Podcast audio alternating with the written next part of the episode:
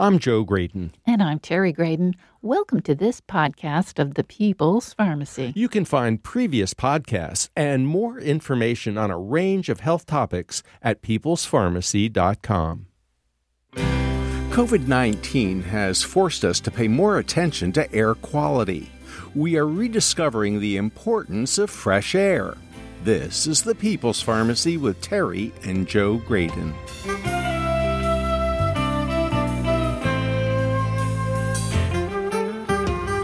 Back in the 19th century, Florence Nightingale recognized that fresh air and good ventilation were crucial for hospital patients. That's why Nightingale wards had big windows that would open wide to let in air and light. Modern hospitals and office buildings are often sealed tight. What's the impact on the spread of airborne infections like influenza or the coronavirus? Our guest today is a forensic investigator of sick buildings. Coming up on the People's Pharmacy, learn how we can make sick buildings healthy.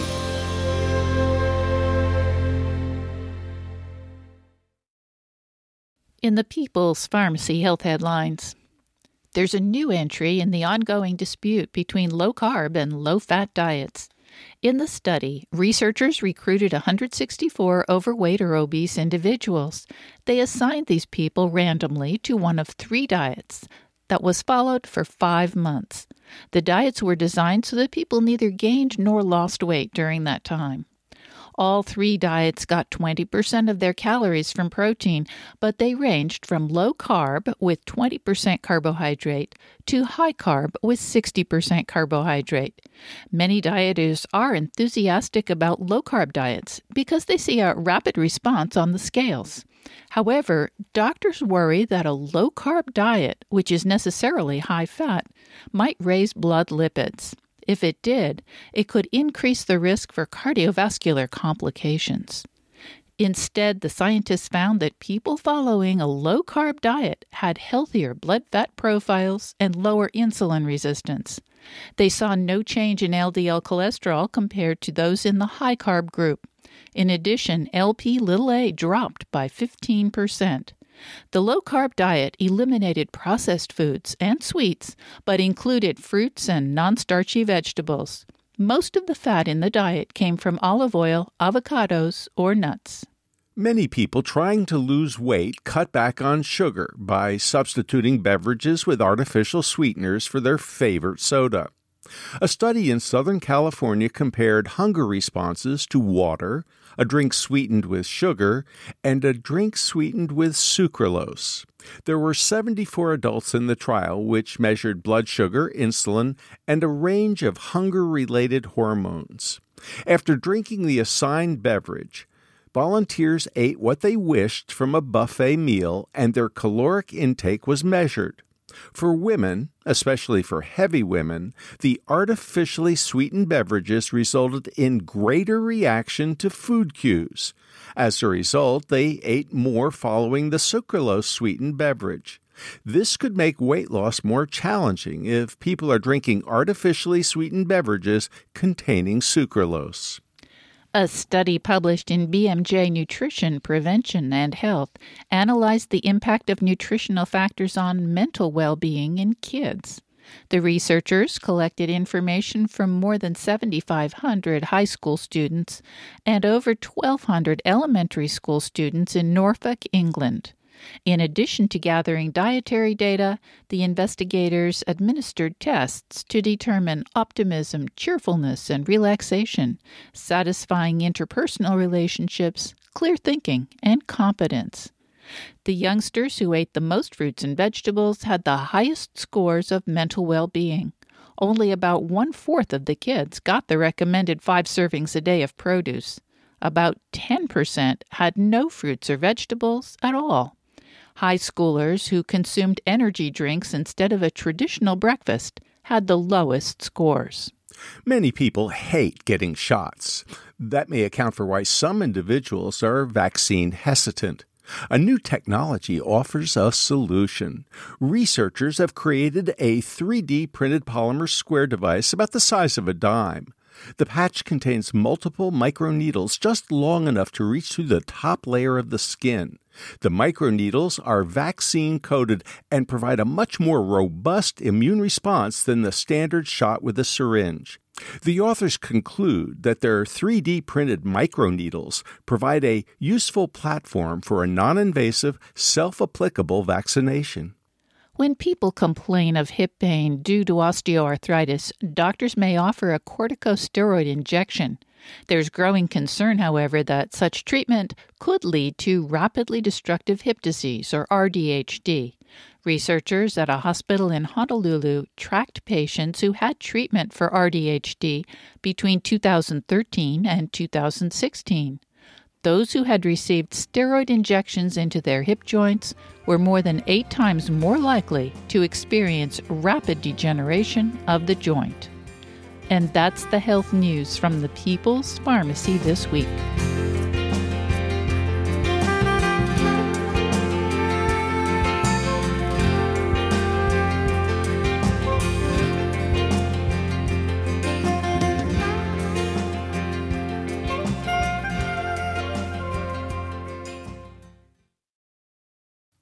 Welcome to the People's Pharmacy. I'm Joe Graedon. And I'm Terry Graedon. People love TV shows that feature forensic investigations. Shows like CSI and Bones reveal how investigators can examine clues to figure out who committed a crime. Today, we'll find out about a different type of forensic investigator. Our guest is Dr. Joseph Allen. He is a forensic investigator of sick buildings. Dr. Allen is director of the Healthy Buildings Program and an associate professor at Harvard's T.H. Chan School of Public Health. His research focuses on the critical role the indoor environment plays for our overall health. One of the world's leading experts on sick buildings, Dr. Allen is the co author of the book Healthy Buildings How Indoor Spaces Drive Performance and Productivity. Welcome to the People's Pharmacy, Dr. Joe Allen. Well, thanks for having me. Dr. Allen, you are a forensic investigator, if I'm not mistaken, uh, someone who studies sick buildings rather than dead bodies. C- can you explain for our listeners what your job entails? Yeah, so thanks for making that distinction uh, right off the bat. Yeah, I'm a professor at the Harvard School of Public Health, and I, my field is the field of healthy buildings. But prior to leading that uh, program at Harvard, I used to do forensic investigations of sick buildings, and I still do it. Uh, and by that, I mean buildings where something has gone wrong. Uh, cancer clusters, breast cancer cluster, brain cancer cluster, infectious disease outbreak in a hospital. I've done this for a long time, and it's a forensic investigation. You have to figure out uh, is there a causal link? What's driving that? Is the building playing a role? And what we find is that, yes, in many cases, buildings are playing a key role in making us unwell.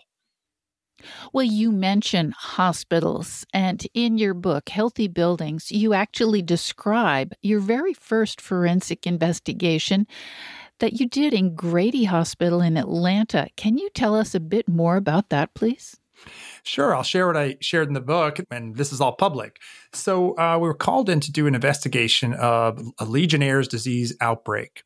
Uh, Legionnaire's disease is caused by bacteria in the water, Legionella water in the water, uh, that uh, has to become aerosolized, and then we, you know, if you inhale it, it can cause Legionnaire's disease, a severe uh, pneumonia. Uh, and in that investigation, what we did, like in any of these, we look at the building systems, in this case, the water systems, to understand where are the breakdowns happening that are allowing this bacteria to proliferate and where is the exposure happening? In this case likely showers or other places where you can aerosolize um, this bacteria in the water. Uh, and that's really and you know this this is serious. Many tens of thousands of people get legionnaire's disease every year. This is not something that's historic. Many people have heard about the famous legionnaire's disease outbreak when it was first discovered in the 70s but really this is still common around us all the time and several people died. This is serious in this hospital, and this and deaths from Legionnaire's disease happen too frequently. And the good news about this is that we're able to identify the root cause of the problem and, importantly, put in controls to keep everyone safe going forward. And in that way, it's a different type of virus we're talking about, or that's a bacteria, but thinking about infectious disease. But it's the same principles apply to right now, which is how do you assess a problem? find out if the building's related to it. If you do, how do you put in controls to mitigate that problem? And that's essentially what we did in this case. And for years, I led the Legionnaire's disease outbreak investigations for the firm I was with. Now, I assume the name Legionnaire's disease is not after the French Foreign Legion, but perhaps some geography in Atlanta? Well, it actually comes from you know an outbreak that happened at an American Legion conference, and at the time, uh, this was a uh, it was unknown what caused this. A lot of people got sick, several had died. There was a big scare. There's this unknown cause uh, at this um, American Legion conference. Well, it was it was traced back to, in that case, an air conditioning system, but the causative agent was identified as this bacterium, which now we call Legionella, named after this first outbreak, and it was called Legionnaire's disease. So that's really the genesis of it. But it was a lot of people think that it was a one-off, one-off and histor- you know historical event. Uh, and a lot of people think it's just through the air conditioning system, but the reality is Legionella are ubiquitous. They're around us all the time. They're in water systems in all of our buildings. They proliferate when you have stale water or tepid water, too, warm water that doesn't move around much, not a lot of, uh, say, chlorine to disinfect. Uh, and then over time, uh, this can build up to high concentrations. If you have a, a, a water feature in your building, a, you know, a fountain, or if you have uh, showers or even a sink with a lot of pressure, the bacteria will come out on the water and it can be aerosolized. If you inhale it, it can cause an infection. And so this has actually happens uh, a lot. I just think a lot of people think it was uh, it's not something we need to be thinking about. I think about it a lot right now, in particular, as we have a lot of buildings that have been unoccupied or lightly occupied during the COVID pandemic. Perfect conditions for growth, uh, bacterial growth in water, stale water conditions, not a lot of movement uh, and uh, and the water's not or the water's in the perfect kind of warm but not hot temperature that's needed for the growth of this bacteria. And so as people come back into these buildings and start using the water, they they're putting themselves at risk and of course they might not even realize if they came down with pneumonia that instead of being COVID-19 it could be Legionnaire's disease. Well, yeah, I mean, I think the clear threat right now is COVID in buildings, but this is something every building owner and uh, you know should be thinking about if you're in an under or lightly occupied building for the past year that uh, you have this condition. Uh, that is something to think about. You know, also it's a higher risk in places like hospitals. People are immune compromised if you're older, and importantly, the condition for Legionella, uh, you have to have a, a place where it can be aerosolized. It still has to be inhaled. So uh, this is really important in places like hotels where you have showers, uh, hospitals with showers, any place with a water feature, water fountain, water walls. Uh, all of these kind of places can be can be important for transmission. Now, Dr. Allen, your book is all about sick buildings. What does that mean? What are sick buildings? Well, I mean, it's really any building that uh, leads to people not feeling well in that building. And, I, and I'll, I'll keep it everything from not feeling well, like I have a headache, my eyes are irritated, I can't concentrate, up to the very severe d- disease, like we've been talking about Legionnaire's disease, where people can die uh, and have died from underperforming buildings. But the big picture term we use for this problem uh, is called sick buildings or sick building syndrome, a series of symptoms that people experience in these in these buildings uh, that importantly, usually, if they're the acute type of impact, resolve when you leave. So you can tie the problem back to the building. And unfortunately, I think many of us have experienced this. Hopefully, if you've experienced this, the it's the acute or minor, uh, relatively minor experience of that you don't feel right in the building. You're tired. There's something you can't concentrate. Uh, and in some cases, this can be turn out to be something quite serious. And we've been in the sick building era, and really, that's the the focus of the book here is, is how do we pull ourselves out of this sick building problem and flip the switch here and get to a healthy building scenario where we're not constantly chasing down problems in buildings. I got very frustrated as a forensic investigator. We know how to design and operate buildings the right way. And in every one of these cases, we go in there and, and the basics are not being done. The basics to keep people uh, not just healthy, but comfortable and also, you know, impact their productivity uh, mm-hmm. uh, through better buildings.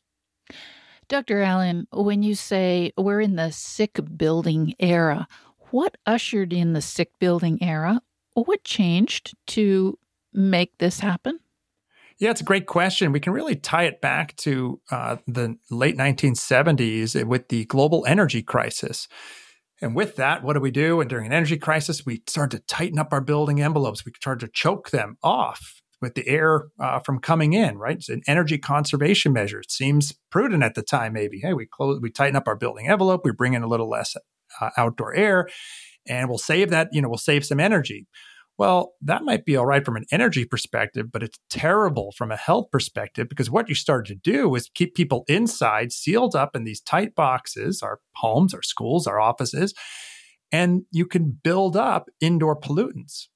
And I'm talking about everything from bioeffluent, the stuff that comes off of us, off gassing from carpets and furniture, uh, respiratory viruses like we're dealing with right now. And you can have indoor pollutants that are 2, 5, 10, 20 times higher than outdoor air pollution. But if you asked anybody, what, you know, what's the bigger problem, indoor or outdoor air pollution? Most people are probably going to say outdoor air pollution. But it turns out it's indoor air pollution. We spend nearly the majority of our time indoors, and we've created the conditions to have a buildup of indoor pollutants without properly addressing them. We pick bad products that off gas more than they should, and then we don't let uh, the buildings breathe. And so this has been, we've been in a 40 year sick building era, and it's not an accident. It was by design, and it's codified, it's in our building codes. Dr. Allen, historically, public health experts have focused on things like water quality to prevent things like cholera and typhoid fever. Air quality, it's almost an afterthought. The, the coronavirus pandemic, though, it's changed everything.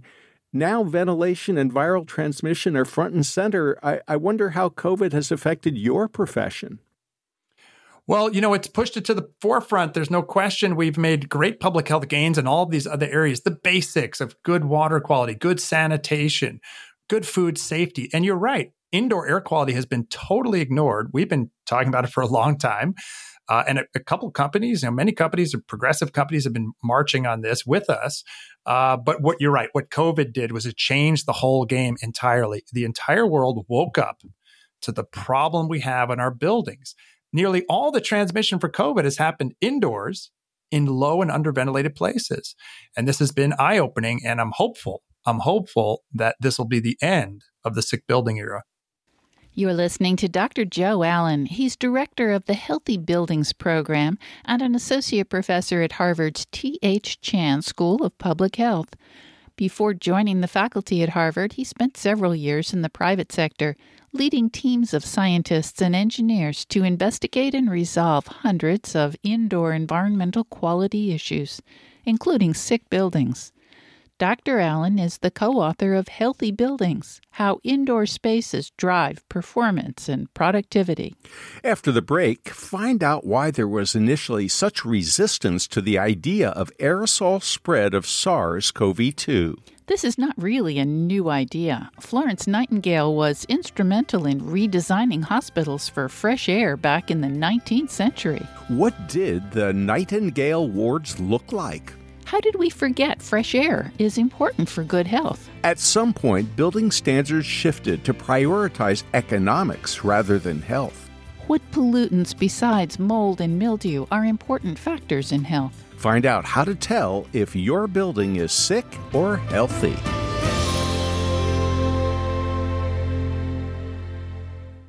You're listening to the People's Pharmacy with Joe and Terry Graedon. This podcast is made possible in part by Gaia Herbs. For more than 30 years, Gaia Herbs has nurtured the connection between people and plants to deliver nature's vitality. Their full spectrum formulas are designed to provide an herb's complete array of beneficial compounds with nothing artificial to get in the way. Learn more at GaiaHerbs.com. That's G A I A Herbs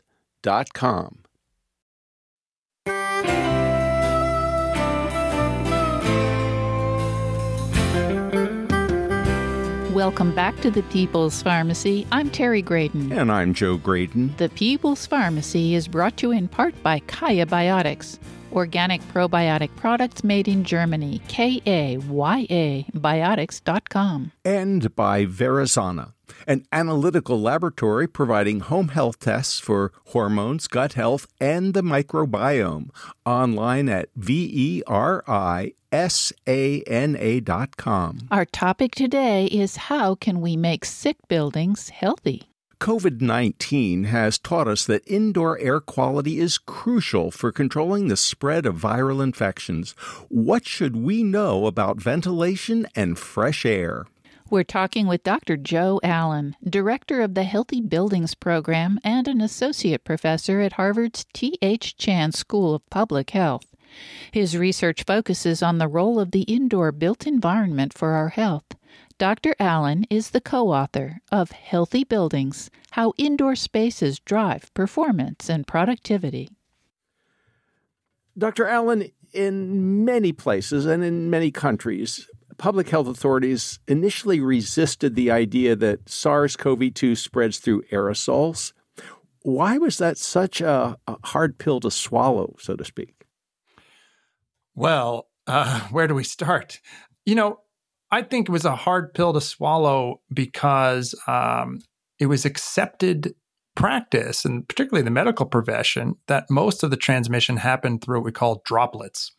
And these are the large droplets. Some you may even see that uh, we that emit when we cough, sneeze, talk. And the thinking was, well, most of these droplets are heavy enough that they drop out of the air, droplets, uh, within six feet. And then, so the problem is one, that is simply of distancing. If you're far enough away from somebody, most of it drops out of the air. And then whatever lands on surfaces can contaminate that surfaces. And we have to be worried about surface transmission, or what we call fomite transmission. And so that was the existing dogma. And uh, it was wrong, right? That can transmission can happen that way, but the majority of transmission is happening through aerosols. I recognized this early. Many of my colleagues recognized this early. Uh, first piece I wrote was February 9th, 2020 trying to raise the alarm on airborne transmission. And that's important because then buildings can play a key role in the mitigation. So I know we'll talk about mitigation, or I assume we will, uh, but let's stay on the aerosol transmission for a second. And it's key to understand how the virus is transmitted because then and only then can you line up appropriate controls. So if the existing dogma is it's droplets, then distancing is what you want, and maybe surfaces get contaminated. So then everyone's over cleaning every surface. They're cleaning their groceries from the grocery store and every package that gets dropped off in their mail. Uh, there's a lot of wasted time and attention and resources focused on the wrong thing. The reality is, when we talk, breathe, sing, we are constantly emitting respiratory aerosols of different sizes. Some are very big and do drop out out of the air. The majority are small, will travel well beyond six feet, and will accumulate indoors in places that are underventilated. They'll just build up over time. If you're sick and infectious, those respiratory aerosols will carry the virus. And so this is really what's going on when we think about transmission and of uh, of COVID nineteen or SARS CoV two, the virus that causes COVID nineteen. And it took a long time. It took about a year for CDC to even adopt that language that aerosol or airborne transmission is happening. And it was many scientists, many of my colleagues writing. Uh, I've written, I think, over 45 op eds at this point. Nearly everyone mentions ventilation and airborne transmission. We've written scientific papers, commentaries in medical journals, interviews like this. Uh, it's been it was a big effort, and finally, I think we convinced and got CDC and others to recognize that this was critically important. Now, Dr. Allen, the idea that a disease might be transmitted through the air is not completely a brand new idea in the 21st century. In fact, in the 19th century, Florence Nightingale said you should set up hospitals so that patients are exposed to lots of fresh air. Can you tell us about those Nightingale wards what did they look like and what were they doing? Did they work? Yeah, I love that you brought that in. You're right. It seems crazy that we're sitting here talking that uh, respiratory virus is transmitted through the air and there's a debate about this, but that's where we are. And you're right. Florence Nightingale, a long time ago, uh, she's got a great quote. Uh, the only defense a true nurse either asks or needs open windows, fresh air. It really is that simple. And this is what we've known for a long time, right? And it seems so obvious uh, opening up the windows, creating a cross breeze, diluting the concentration of infectious aerosols indoors. This has been known for a long time. In fact, we've talked about, we just talked about the ventilation standard tightening up our building envelope in response to the energy crisis in the 1970s. Well, prior to that, the ventilation standards, the amount of outdoor air that comes into our buildings or ventilation rate, was designed to protect against infectious disease. And this can tie all the way back to Florence Nightingale and others. So for over 100 years, we knew that the amount of outdoor air that came into your building was related to infectious disease and we controlled or designed our buildings in such a way to mitigate that. 1970s hit, energy crisis, what do we do? We tighten up our building envelopes. 40 year sick building era. It all it's so obvious that it's even hard to talk about. It's frustrating to talk about. But this is where we've been and then all of a sudden COVID hits and now you have all of these buildings over the past 40 years or longer designed to not dilute aerosols indoors. And now you have a major problem. You have a virus that's spreading around the world. Nearly all of our built environment, our buildings, are designed to bare minimum standards, not designed for health. And this is where transmission is happening. So we set ourselves up for this disaster, certainly exacerbated the problem when COVID hit. Uh, and it ties all the way back, you know, over 100 years. Well, I'm assuming that this idea in the 1970s that you have to recirculate your air and you shouldn't let any outdoor air in is it's an economic decision rather than a health driven decision. I mean, how did we forget that fresh air might be healthy? Well, I think you you hit on it. Uh, it's an economic decision, and and I'm not minimizing energy conservation. We need to do this. Climate change uh, is a threat that's affecting us all right now, and will have devastating consequences in the years to come if we don't get our act together very quickly. What I think the problem was is that we were presented with this false choice, this false dichotomy. You can either have healthy indoor air or energy efficiency. And that's been totally false, but that's been the premise that we've been told has to exist. The reality is, you can have an energy efficient building that also brings in plenty of outdoor air and creates a healthy indoor environment. It just hasn't been prioritized as such. And to talk about your economic point, one of the drivers of why energy conservation was so popular in the building sector is that it's easy to calculate the return on investment. If I close, if I shut off the air supply or keep it really low, I can determine very quickly back of the envelope calculation how many dollars I save from energy. What's trickier to do and can't be done on back of the envelope is to think about the health impacts. So where's the health damages get quantified in that analysis? Oh, maybe I saved uh, $300, $3,000. But what if all of my employees are experiencing headaches all day or they they're not performing well when they're at work or some of them get severely sick and that's never factored in to this return on investment, right? We need return on health to be factored into these investment decisions when we think about buildings and how we operate them. Well, I want to talk about healthy buildings in a moment and your co author's contribution because he is, in fact, an expert on uh, construction and buildings. But, but first, I want to talk a little bit about the indoor age that we all live in because it's not just these tight buildings. When we first came to North Carolina, uh, we attended a a dean's uh, I'll call it a, a, welcoming picnic, and it was mid to late August. It was hot. It was humid, and I met another pharmacologist at that meeting, and he basically welcomed me and said, "You know, this is the only time of year I'm outside." He said, I go from my air conditioned house to my air conditioned car to my air conditioned office building. I just hate this heat and humidity. Well, I suspect he's not alone, that there are a lot of people spending a lot of time going from their heated or air conditioned home to their vehicle to their office. And how has that affected our health? Yeah, well, that story is all too common, and it reflects the reality that we have become an indoor species the number that's typically used or the percentage is that we typically spend 90% of our time indoors. We spend all of our time indoors. And in our book, we talk about, well, what, what does that mean in terms of your indoor age? And so the math is really quite simple. Take your age, multiply it by 0.9. That's your indoor age, how many years you've lived indoors. So if we're lucky enough to live to 80, we'll have spent 72 years in our home, our car, airplane, office, schools. Uh, all of this time spent indoors, but we very rarely talk about that impact. And that 90% is probably an underestimate for the example, uh, the example you just gave. And I remember when I presented on this uh, in uh, Dubai a couple years ago, and I said that stat, and I, I heard a couple chuckles uh, in the audience. And somebody said, you know, it's more like 99.9% of the time indoors for the exact reason in the story you shared. Hot and humid, we move from our air conditioned building to air conditioned car. And really, for some stretches, we're not outside at all, or very rarely. So if you think, but if you ask people, what does it take to lead a healthy life, right? People are going to say, well, I shouldn't smoke cigarettes. I have to eat healthy. I got to exercise. But no one ever turns that conversation to think, oh, you know what? I should really be thinking about the indoor air quality, the place where I'm spending all of my time. It rarely enters the conversation, but just on the simple math, the simple math of how many years people live indoors, it's obvious it should be obvious that the indoor environment has an outsized impact on your health.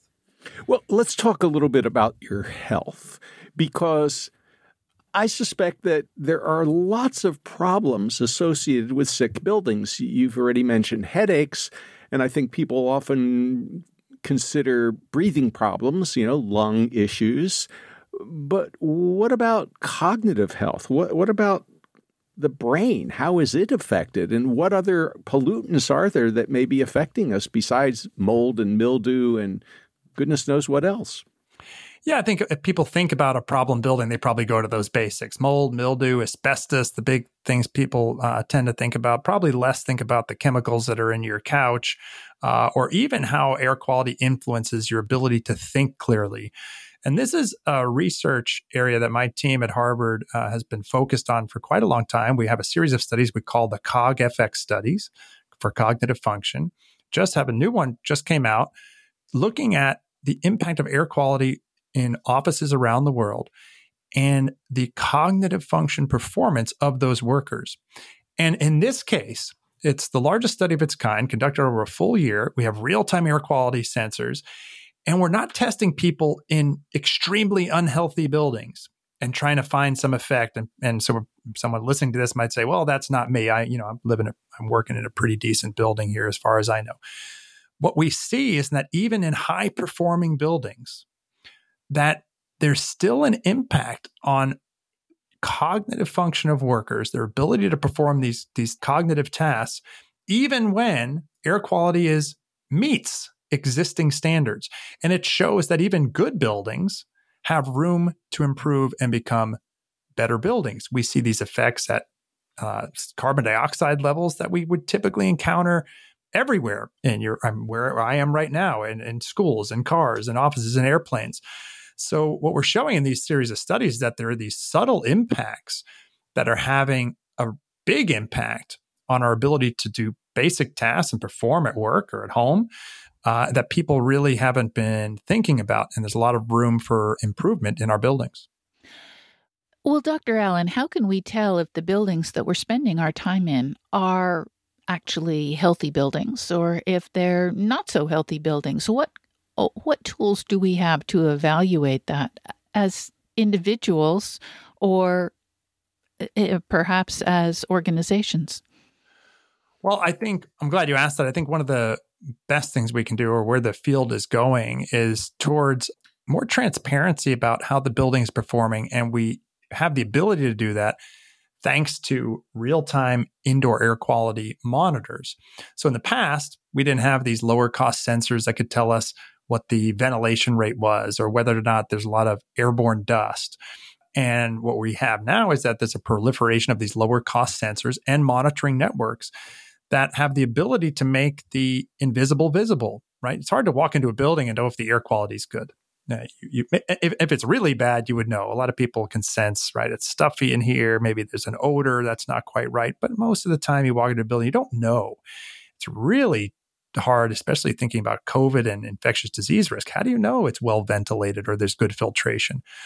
Well, if if organizations, schools, and everywhere else start to use these real time monitors, you can actually quantify what's in the air and verify that not only you're meeting these code minimums we've been talking about from the sick building era, but you're actually meeting healthy building standards, going above and beyond you know the occupational worker health limits or these uh, minimum standards that aren't designed to protect uh, to be protective of health, but you can actually hit some of these optimal targets and showcase that. And so the companies, I think, predict soon the good companies that do this or the places that do this and monitor it will start to have a competitive advantage. They'll be able to start to show people objectively that this is, in fact, a healthy building. And sure, compare my numbers against my neighbor's building.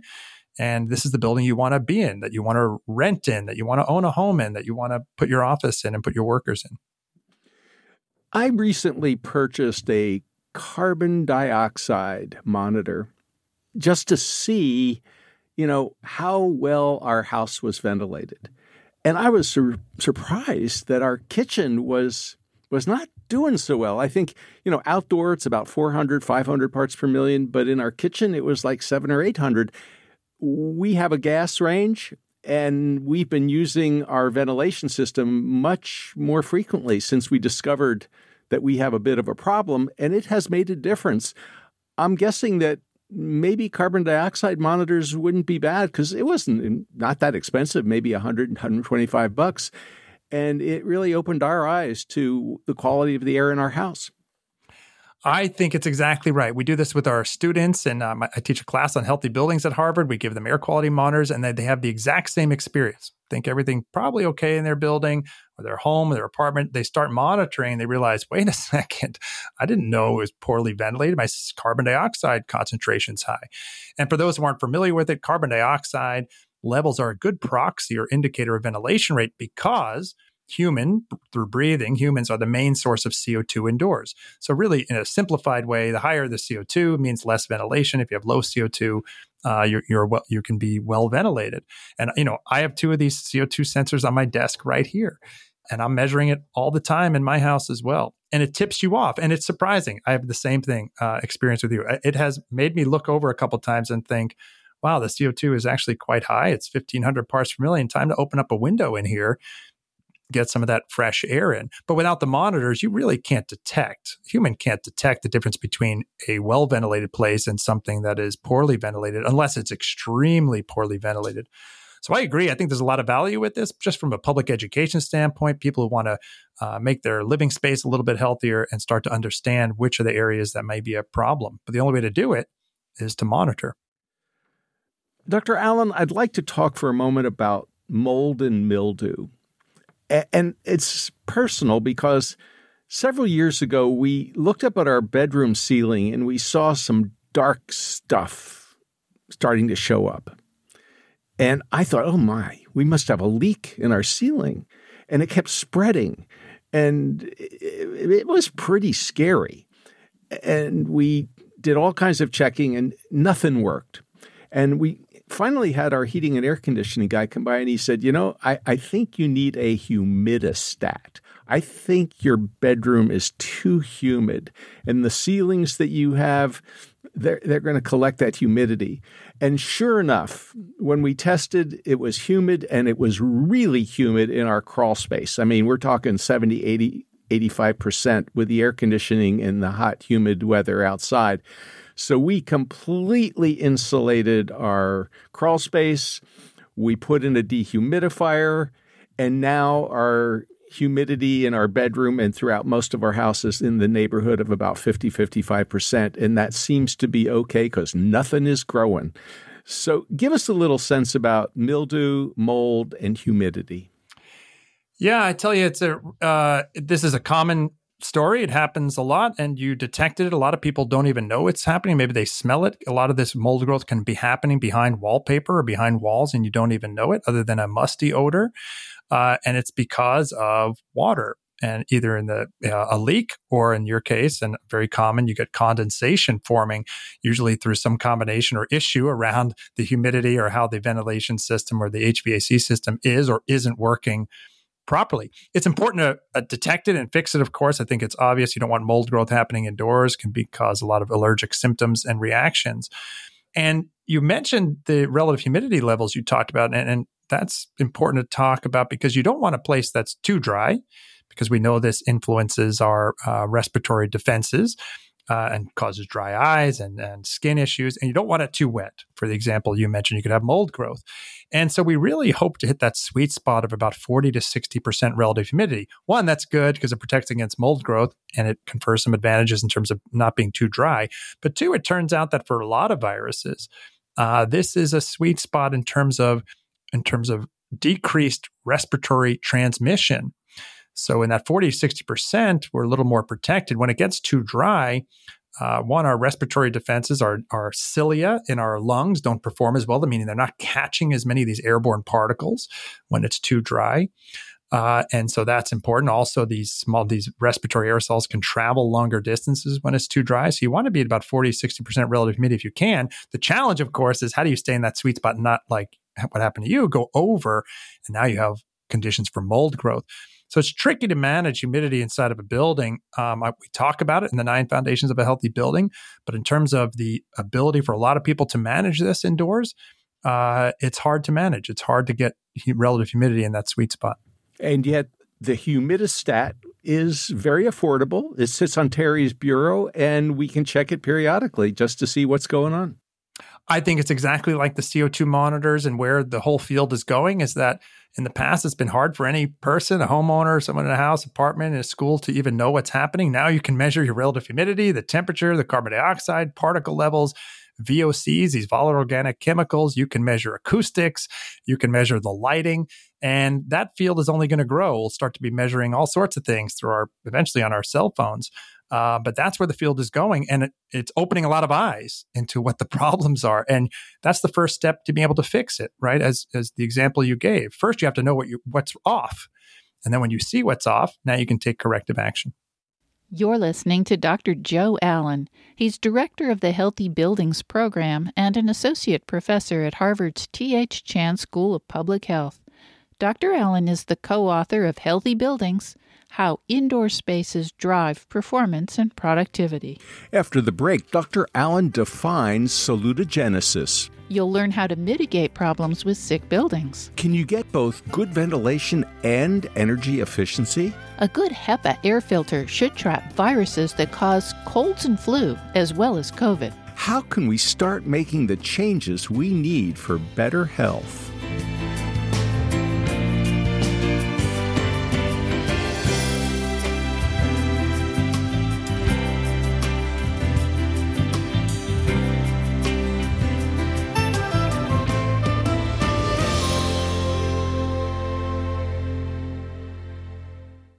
You're listening to the People's Pharmacy with Joe and Terry Graedon.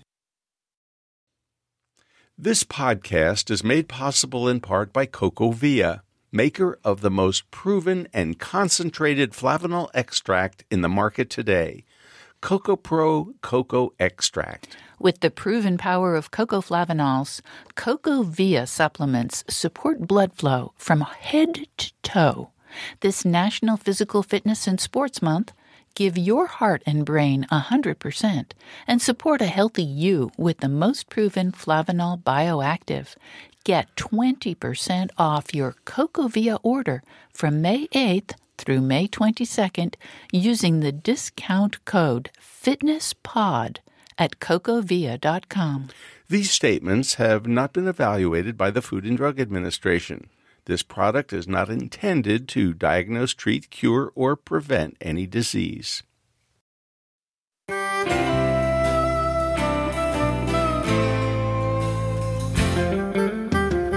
Welcome back to the People's Pharmacy. I'm Terry Graedon. And I'm Joe Graedon. The People's Pharmacy is brought to you in part by Verisana, an analytical laboratory providing home health tests for hormones, gut health, and the microbiome online at verisana.com. And by Kaya Biotics, organic probiotic products made in Germany. K A Y A Biotics.com. How healthy is the air you're breathing at home, at work, in your doctor's office, or at the gym? Is there any way to improve the quality of indoor air without breaking the bank? We are talking with Dr. Joe Allen. He is director of the Healthy Buildings Program and an associate professor at Harvard's T.H. Chan School of Public Health. Before joining the faculty at Harvard, he spent several years in the private sector leading teams of scientists and engineers to investigate and resolve hundreds of indoor environmental quality issues, including sick buildings, cancer clusters, and biological and chemical hazards. Dr. Allen is the co author of Healthy Buildings. Dr. Allen, we encountered in your book, Healthy Buildings, a term that we had not heard before salutogenesis. Can you tell us what the heck does that big word mean? Yeah, sure. So I hope I'm not scaring people away from the book with that, uh, but we define it in really kind of simple terms. And, and I think when it's explained, people will get it right away. But let's start with its opposite definition. So, a, a, word that a lot of people know, which is pathogenesis, right? Thinking about pathogens like SARS CoV 2, the virus that causes COVID 19. And the opposite of that is salutogenesis, or the creation and promotion of health. It was uh, coined by a, a professor, Aaron Antonovsky.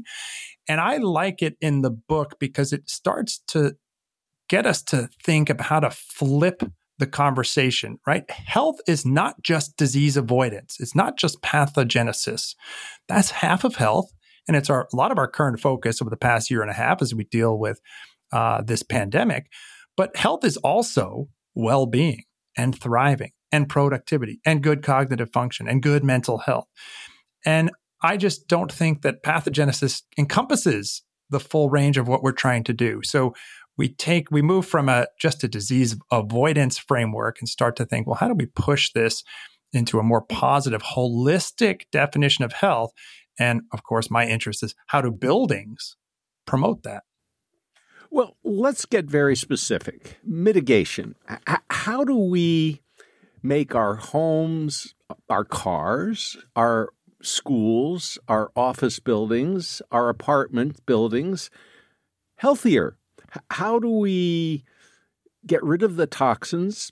How do we get rid of the mold, the mildew, the pollutants, you know, all the stuff that's making us sick? Yeah, it's a great question and it's a big one. And I think the first place we start at, which I think we've covered in depth, is first thing to do is recognize there's a problem. And two, recognize we spend so much time indoors that it's something we need to pay attention to. And my team has put out, the Harvard Healthy Buildings team has put out a framework we call the nine foundations of a healthy building. So it's a way to start thinking about all these different factors. Some of them we've been talking about air quality, ventilation, lighting and views, acoustical performance, feeling safe and secure, water quality, thermal conditions. And if we start looking at the scientific evidence for all of these, we, we can show that all of these foundations of a healthy building influence our health in different ways. And that starts to point us then towards the solutions. So we've talked a lot about ventilation, air quality, and underventilated buildings. But what about something like the thermal conditions in your home, which you may not even thinking about? And here I'm talking about temperature and humidity. And it's not just a comfort thing. Yeah, I'm uncomfortable. I'm sweating. I'm too cold. Uh, but that also actually influences our health and performance. And I'll give you an example from recent uh, student of mine. We just completed some research showing that thermal comfort or thermal conditions, temperature inside a space, can influence your ability to think creatively. So, another domain of cognitive function. So, you have all of these, you know, nine foundations of a healthy building. For each one, we could look at all these different endpoints and of health and it starts to point to some of the solutions. So you want to bring in more outdoor air for the ventilation side. For thermal comfort, you want to manage this carefully and don't treat it as, oh, I'm just minorly, you know, it's, it's just a discomfort thing. It's actually a health issue if it's too hot or too cold. It's influencing your performance.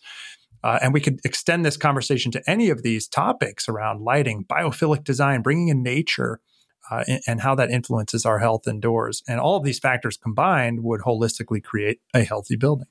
So I want to know how to have my cake and eat it too.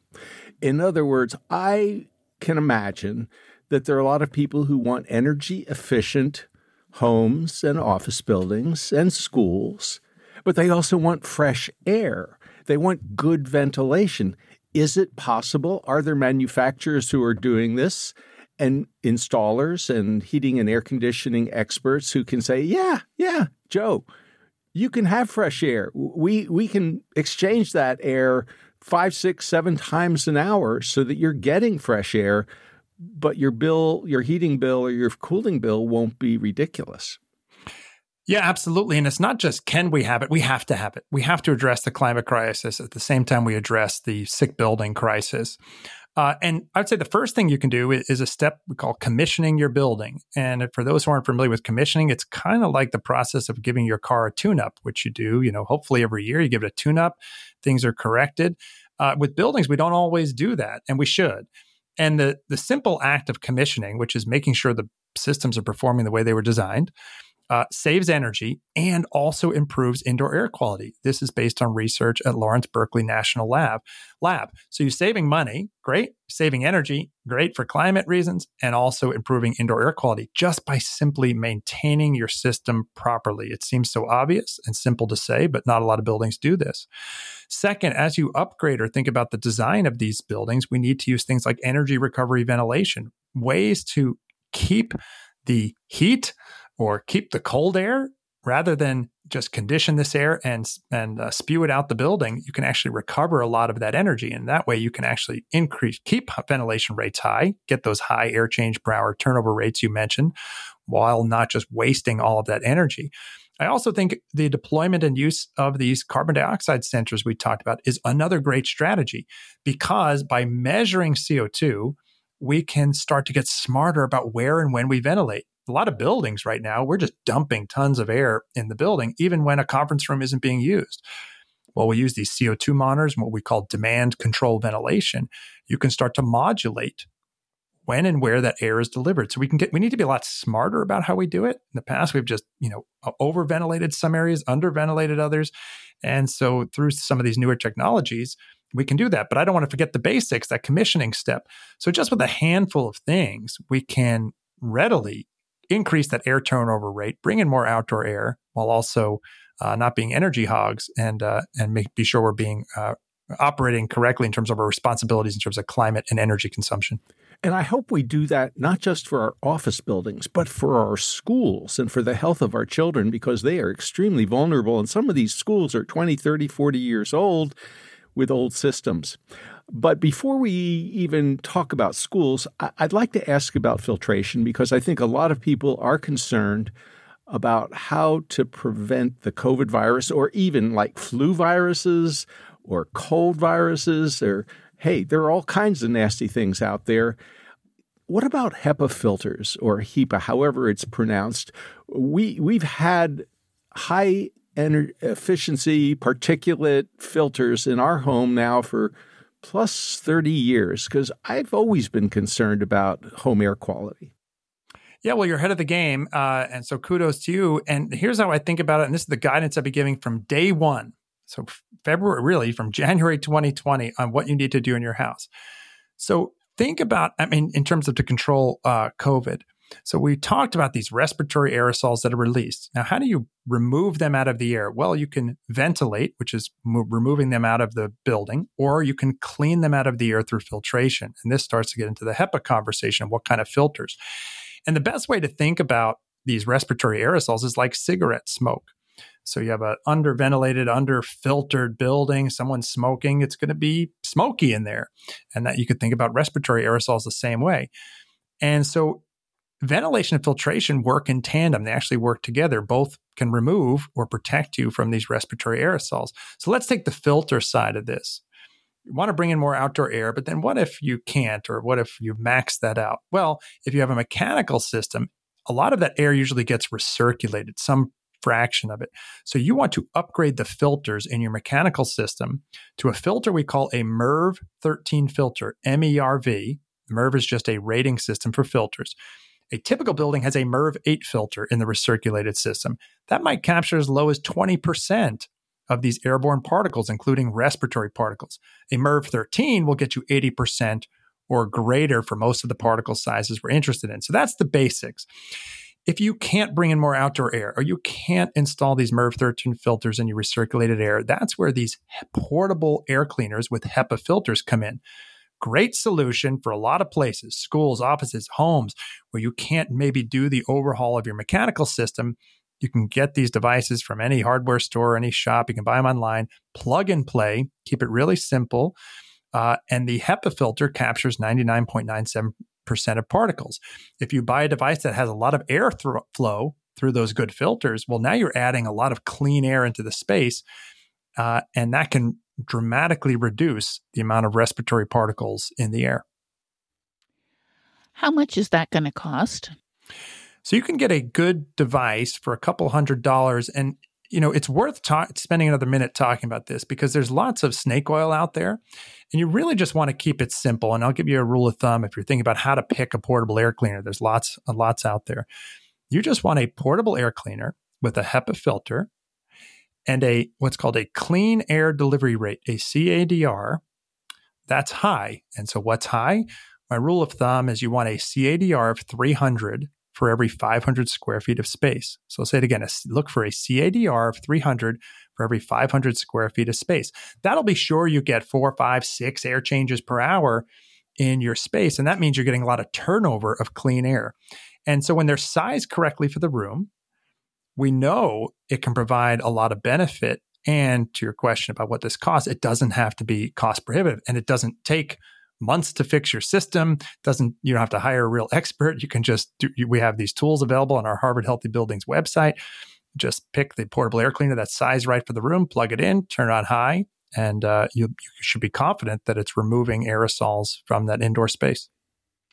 Well, that's very helpful for right now and the foreseeable future, as long as we're dealing with um, SARS CoV 2 potentially floating around in the air. I would like to ask you another question about balancing health effects against cost. I know that you and your co author have looked at companies' balance sheets. What about the bottom line effects of looking at the building systems? Can you tell us a bit about that, please? Yeah, sure. And you know, I have a brilliant uh, co-author here, professor at Harvard Business School, John Macomber, and we have a complementary background. He's a, at the business school side. He's a finance guy, ran a large construction company. So he understands buildings from that perspective. I understand it from the health perspective. We've been lecturing in each other's classes for a few years, and we said, you know, we got to put this down uh, in a book. And I really like the financial analysis because it drives home the point that the performance of buildings not only drives human performance, but also drives business performance. So let me explain that.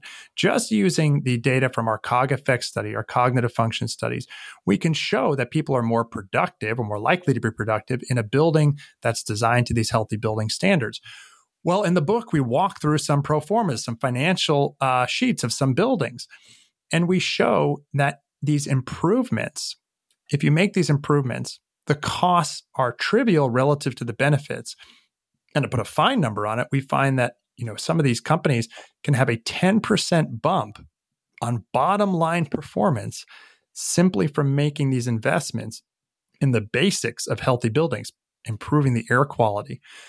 So uh, I think that's important because that I've seen moves the needle in the conversation when talking with some companies maybe don't believe the science or maybe they're not quite ready to act on it but if you show there's this bottom line impact well, C suite gets this, the CEOs get this right away that this is a no brainer, right? It's good for people's health. Yes, they absolutely support their worker health. And two, I get, can get a bump to the bottom line performance of my company just from improving air quality. And that answer is absolutely yes, too. And I think we make a convincing case of that. Dr. Allen, in summing up your career as a forensic investigator of homes and office buildings and hospitals and schools, and trying to awaken people, including a lot of your public health colleagues, to the concept of healthy buildings, why should we care? Why is this important? And how can we begin to make the changes that will be so critical to our health?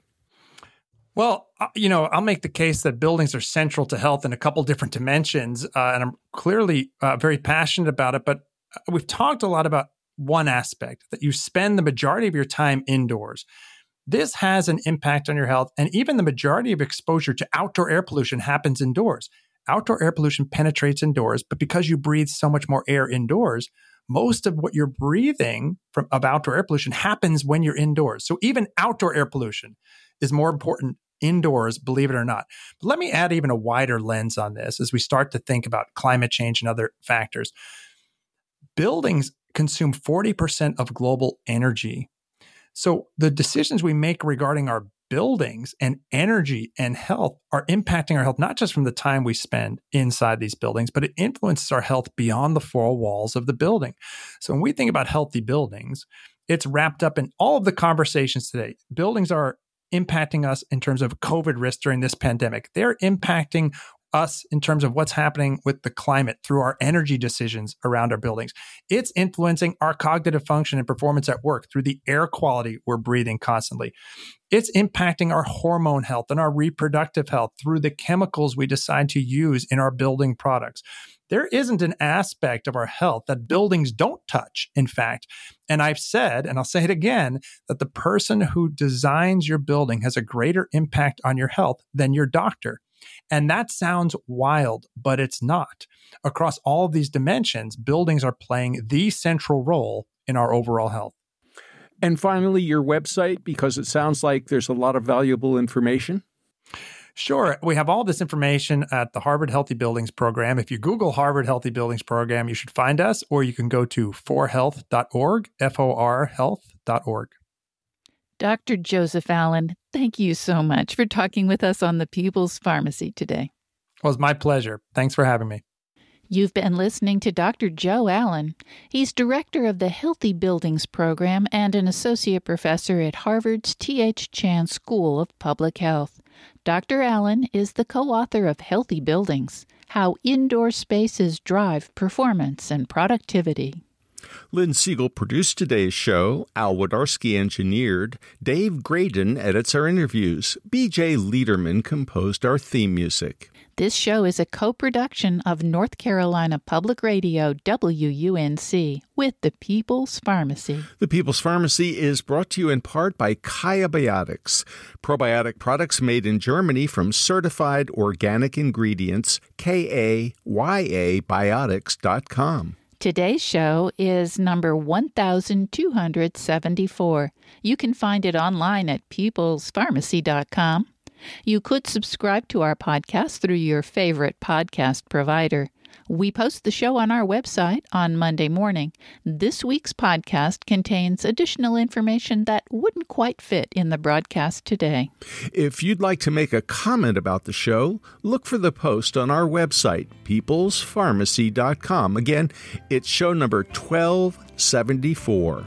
At our website, you can sign up for our free online newsletter to get the latest news about COVID 19 and other important health stories. By subscribing to the newsletter, you also have regular access to our weekly podcast, and you can find out ahead of time which topics we'll be covering. In Durham, North Carolina, I'm Joe Graedon. And I'm Terry Graedon. Thank you for listening. Please join us again next week.